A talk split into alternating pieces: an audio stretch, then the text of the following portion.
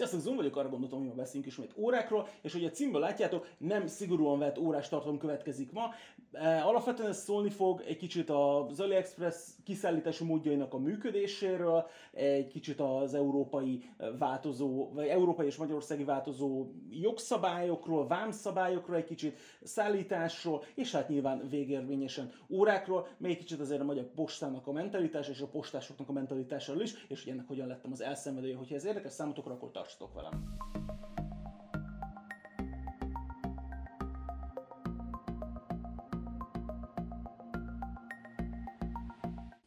Ez a podcast formátum a mostani adásnak, a teljes élmény érdekében nézzétek meg YouTube-on. Tavaly szilveszterkor az általános adásoktól eltérően ilyen gyakorlatilag összevágott óra pornó volt, ami gyakorlatilag ugye annyit jelentett, hogy különböző ö, órás videókat, makrofelvételeket, lassított, gyorsított ö, mindenféle felvételeket összetettem zenével, ö, valami 15-20 óra is megfordult abban az összeállításban, 15, 15 talán közelebb volt, és olyan felvételeket, amik voltak már a videókban, és olyanokat is, amik nem voltak videóban, és lehetséges, hogy nem is lesznek videóban, és akkor gyakorlatilag így csináltunk egy kis évzáró epizódot, viszont a mai ez teljesen más, most gyakorlatilag story time van, tehát hogy beszélni fogok dolgokról, mégpedig arról, hogy ugye amikor voltak az AliExpress 11-11-es videó, és ugye nem az első ilyen, amit csináltam a aliexpress kapcsolatban, ezek általában ilyen személyes vívódások, amikor arról van szó, hogy most megpróbálunk a különböző órák között át, körbenézni, hogy mi az, ami jó, mi az, ami nem jó, és nyilván szeretnék valami jó árértékarányú dolgot találni, és a legtöbb esetben ilyenkor az emberek arra gondolnak, hogy valami olcsót, és nem feltétlenül ezt jelenti szerintem. Tehát nyilván azt jelenti, hogy hogy elérhető árkaliberben megtalálni mondjuk a legjobbat. És számomra egyébként az AliExpress-es nézelődés ezt jelenti, mert nagyon sokszor nagyon hasonló, sőt, so, sőt nem ritkán az van, hogy egy gyártó több brandnek is a, a dolgait csinálja, például ugye a, a Pagani, az a Benyár Group, vagy ez a kettő, ez gyakorlatilag egy is tartozik hozzájuk öt márka, gyakorlatilag hasonló alkatrészekből, de más-más márkanevek alatt dobják ki a dolgokat. Szóval, hogy de nem rájuk gondolok feltétlenül, mert ők gyakorlatilag hasonló dolgokból csinálnak hasonló dolgokat, nagyon hasonló árkaliberben, hanem olyasmire, amikor mondjuk látsz két hasonló órát, viszont az egyik mondjuk, nem tudom én, mióta szerkezette van a másik, a E35, és akkor nyilván tudod, hogy az E35-öt akarod rendelni, vagy az egyik Zafir, a másik hasonló, de ásványüveg, és akkor valószínűleg az Zafirt akarod rendelni például, vagy hogy az egyik, nem tudom én, egy ismeretlen, sose hallott kínai verkel készül, a másik pedig egy olyan, amit a, a sarkon lévő Józsi is tud szervizelni, akkor nyilván azt a verket fogod választani, amelyik,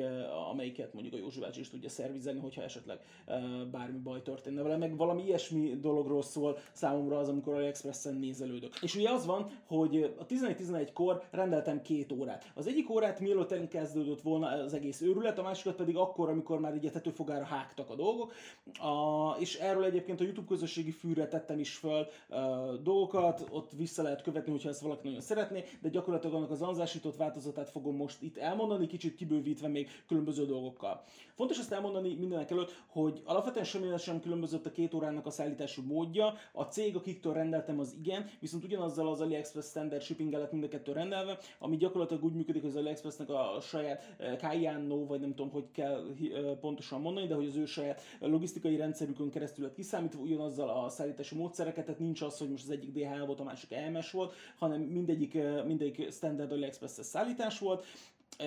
és az egyiket azért érte meg egyébként megrendelni már 11-11 előtt, mert hogy nem vett részt az akcióban, tehát ugyanannyiba került. A másik óra viszont részt vett az akcióban, és valami nem tudom én 8 dollárral olcsóbb volt, hogyha a 11-11 után rendelem meg. És ugye gyakorlatilag innét indul a dolog, hogy gyakorlatilag kettő nap forja volt az egyik órának, ezt nevezzük most első számú versenyzőnek, én végig így hivatkoztam rá a YouTube-os posztomon, és uh, ugye nyilván azt tudja az ember, amikor már rendelt egyszer vagy kétszer AliExpressről, hogy általában a szállítás olyan egy hónap környékén szokott lenni. Nagyon ritka az, amikor egy hónapon belül van azt hiszem a rekordom eddig ilyen 22 nap, viszont most a, a negatív rekordom pedig 60 nap, és ezt uh, korábban már egyszer sikerült beállítani ezt a 60 napot, és a, az egyik óra most is ezért egészen közel lesz hozzá, csak hogy egy kicsit elspoilerezem a dolgokat. És általában ugye ezek úgy működnek, hogy az, ha AliExpressről rendelsz, akkor alapvetően Kínából fog érkezni a dolog, tehát hogy az ottani gyártótól, forgalmazótól, összeszerelőtől, bárkitől. De nem százszerzalékban. Ugyanis uh, átalakulóban van ez a rendszer egy kicsit, és sokszor van az, hogy külső raktárból szállítanak. Rájöttek ők is arra, hogy jobban járnak, hogyha mondjuk nem kell a vásárlók 60 napot várni ahhoz, hogy hozzájussanak a, cuccaikhoz, hanem a legnépszerűbb termékekből valahova telepítenek elosztó központokat, például Oroszországba, Lengyelországba, Csehországba, Spanyolországba, Amerikába, ezek mind konkrétumok, amiket mondok egyébként, tehát ez nem hasonlítésszerű országok, hanem ezekben vannak különböző gyáraknak különböző elosztó központjai, és általában ezekből tudnak országon belüli szállítást vállalni, nyilván akkor már megspórolsz vele egy vagy kettő vámvizsgálatot, tehát gyakorlatilag országon belüli posta van, meg ilyen csomagösszekészítési idők, tehát ott azért elég gyors tud lenni. Európában hetes napot vállalnak erre, és van olyan gyár, aki lenyeli ennek a költséget, van olyan gyár, aki azt mondja, hogy ennek felára van, és mit tudom én azt mondja, hogy ez akkor most 15 dollárral többe fog kerülni, hogy mindkettőre lehet alapvetően példákat találni. És ez a szigorítás egyébként az az érdekes, hogy az AliExpress így megelőzi a most 2021. január 1-től, majd egyébként ez elcsúsztatva július 1-től életbe lépő áfamentesség eltörlését. Ugye eddig az volt a szabály, hogy 22 eurós költség alatt nem kell áfát fizetni, meg vámot se, viszont most az áfa fizetési kötelezettség elméletileg lesz, amiben nem az a rossz, hogy áfát kell fizetni, hanem az, hogy gyakorlatilag vámáron nyilatkozatot kell majd kitölteni, vizsgálni fogják a termékeknek a, a tényleges árát, és nem csak a ráírt árat, és gyakorlatilag át kell a minden Kínából érkező csomagnak át kell verekednie magát a, ezeken a vámáron nyilatkozatokon, meg nemzetközi vámoláson, meg, meg mindenféle figyfenén. Erre találta ki a logisztikai hálózatuk azt, hogy a különböző EU-s országokba a csomagok érkeznek, és gyakorlatilag átcsomagolják őket. Ez nem a, a tíz évvel ezelőtti hatalmas balhí volt, amikor élelmiszer csomagoltak át, viszont hasonló a dolog. Megérkeznek a csomagok Európába, kapnak egy európai rakszámot, és gyakorlatilag a szállító címkel lekerül róla, és rákerül a másik, rányomtatják, és olyan, mintha a csomag Európából lett volna kiadva. Ők valószínű a, vám, a vámügyintézést elintézik, hanem igazából nekem teljesen mindegy, mint vásárlónak, viszont elméletileg én már EU-s csomagként kapom meg azokat a csomagokat. Tehát ők azt a dolgot intézik. Az idő nyilván hozzáadódik, hogyha nem, ha, ha Kínában rendeljük, hogyha európai raktárban, akkor nyilván nem adódik hozzá, de most, most egy olyan dologról beszélek, amikor Kínából érkezik, és ebből mind a kettő csomag ugyanebbe a kategóriába esett, tehát mind a kettő csomag Kínából érkezett.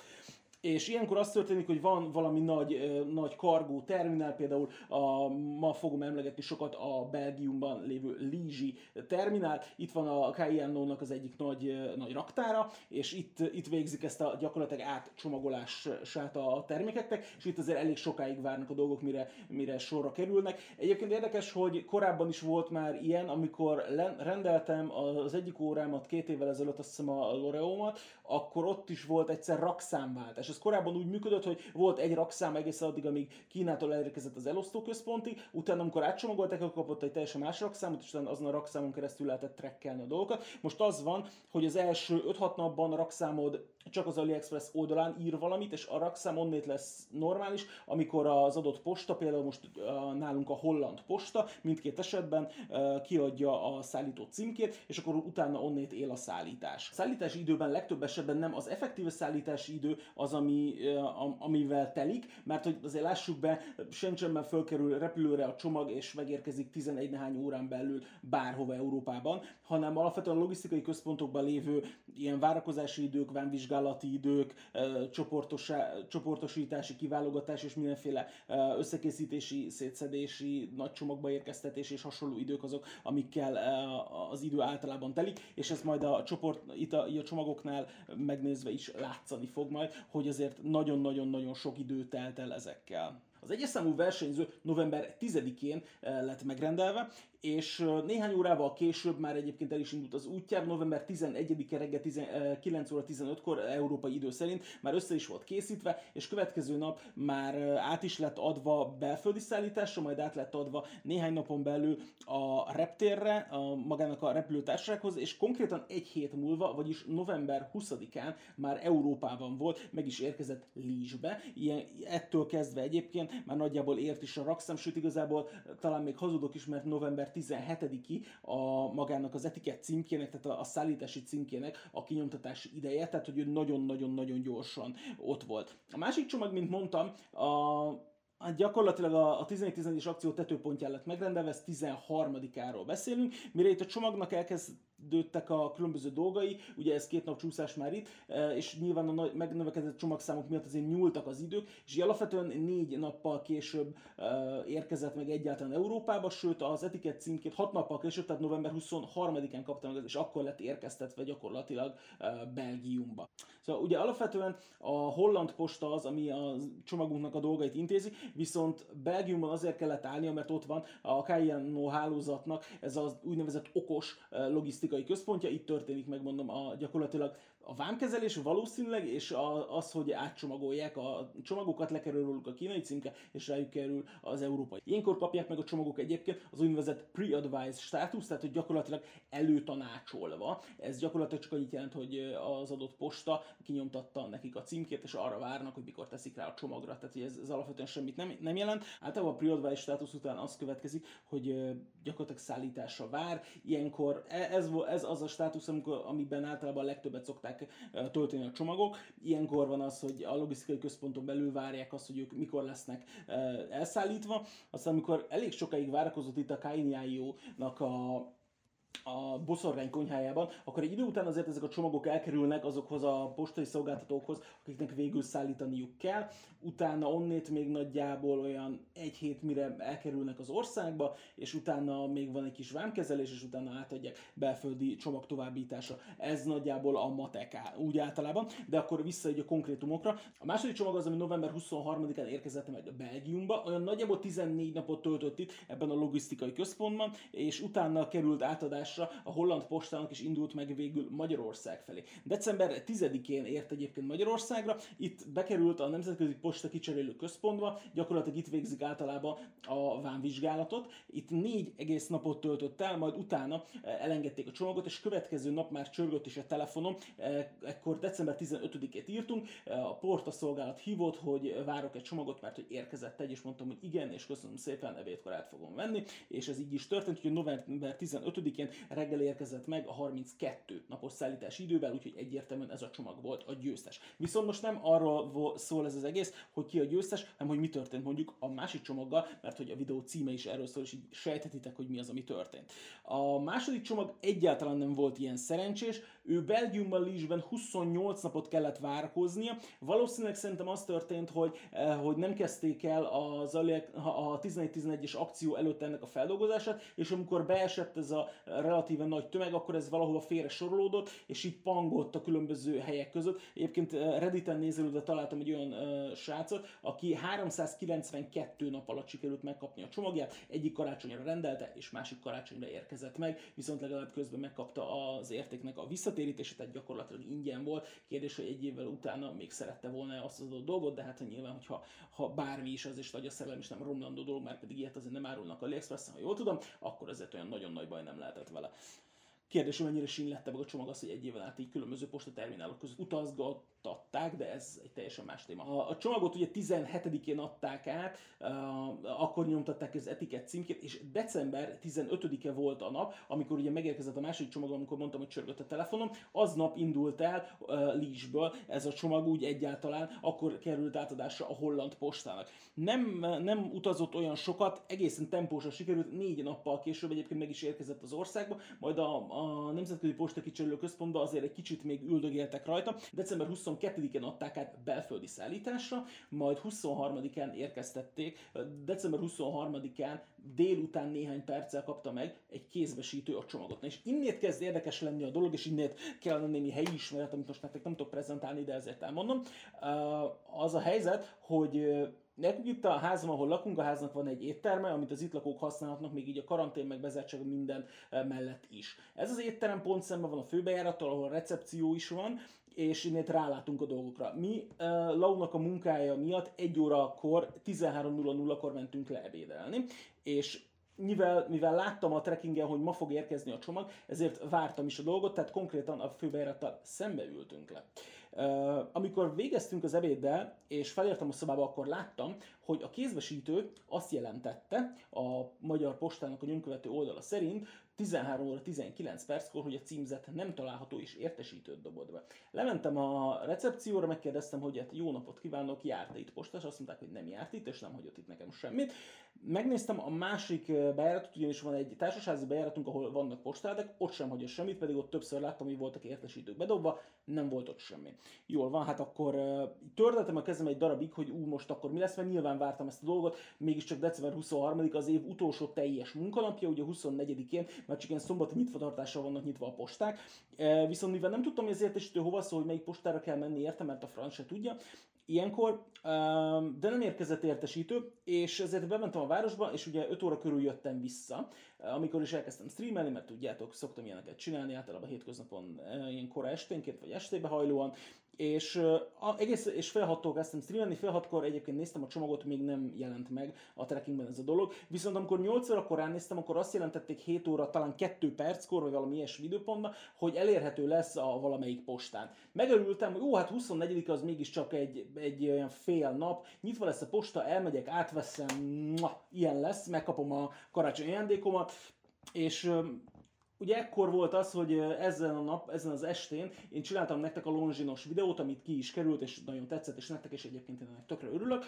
Jó visszajelzések voltak, tehát megérte vele sokáig foglalkozni. Nem aludtam túl sokat, de ez most nem panasz meg semmit, csak hogy nem aludtam túl sokat. Reggel 8-kor keltem, hogy elmenjek a postára, hogy mégis azért izé, nyitás, átveszem, és mert 9-re vissza kellett jönnöm, mert akkor ígértem egy ilyen